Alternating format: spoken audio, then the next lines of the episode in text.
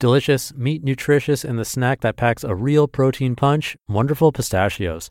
Each one ounce serving has six grams of protein, giving you over 10% of your daily value and making Wonderful Pistachios one of the highest protein nuts out there.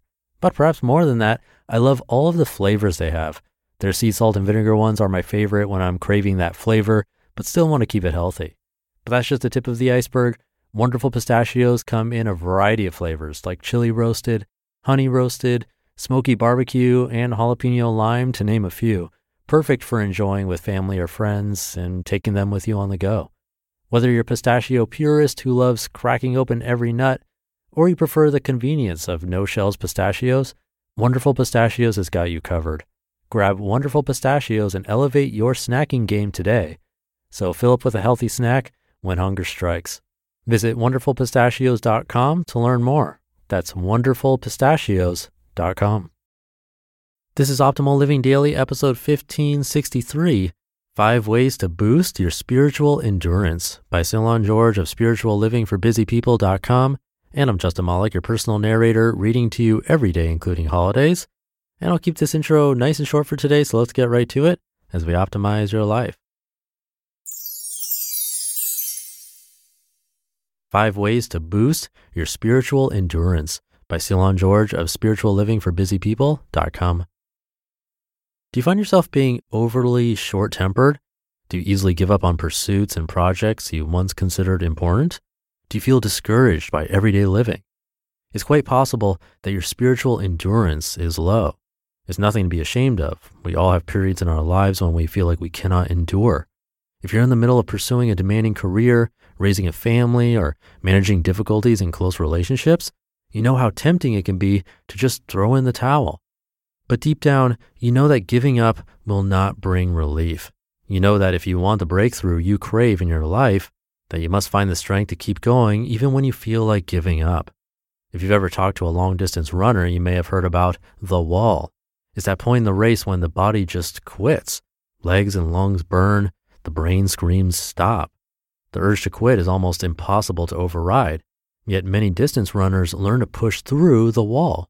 Once they do, they have a renewed drive to see the race to completion. It is not uncommon for a distance runner to tell you that when they completed that first marathon, they felt like they could do anything.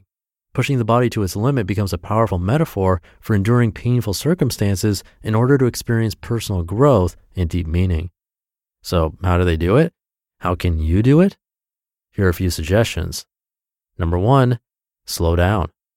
Probably the most cruel aspect about the wall is that it happens near the end of the race, about mile 18 to 20 of 26.2.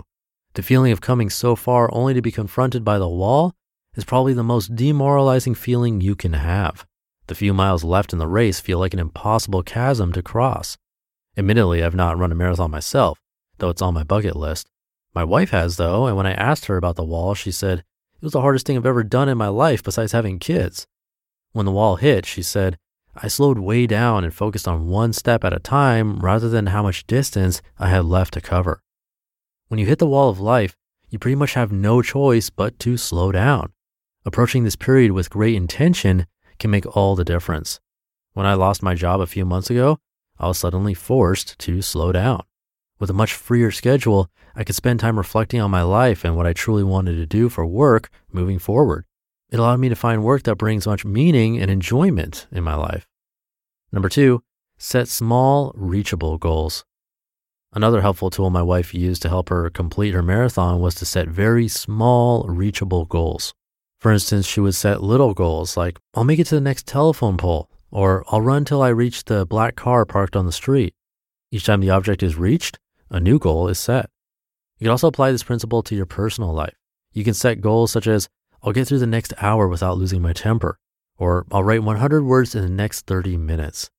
Every time you reach a goal, set a new one. If you fall short, try making it even smaller. Number three, visualize.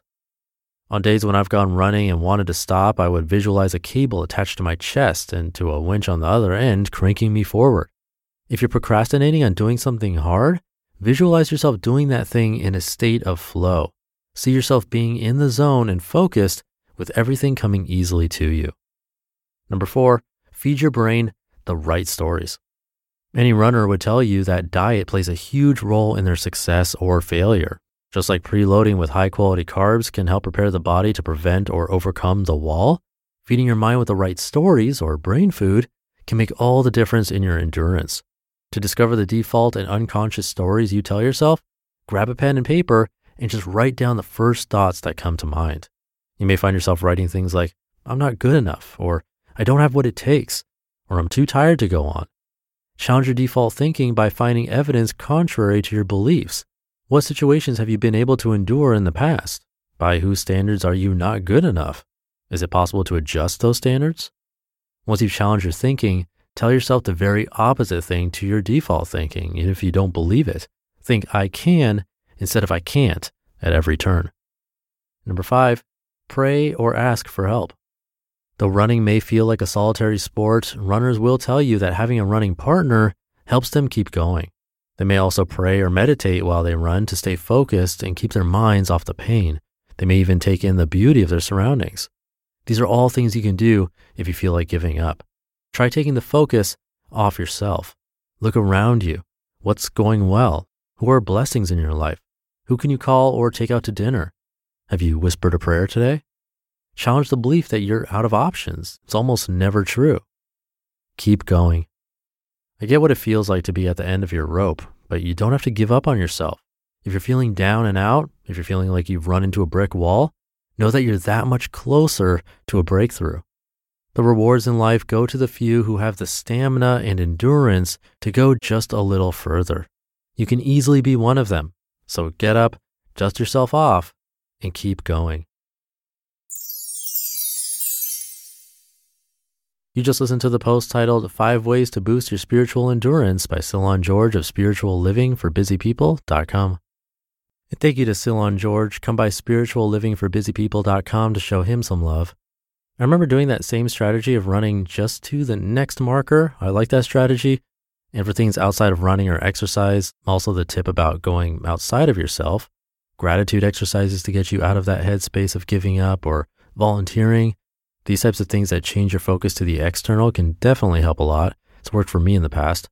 I actually did a gratitude journal every day for probably about a year. And personally, what I found is that for me, it's more helpful to do it when we're not in the best headspace. So instead of just doing it all the time, well, I'm sure that's still way better than not having a practice at all.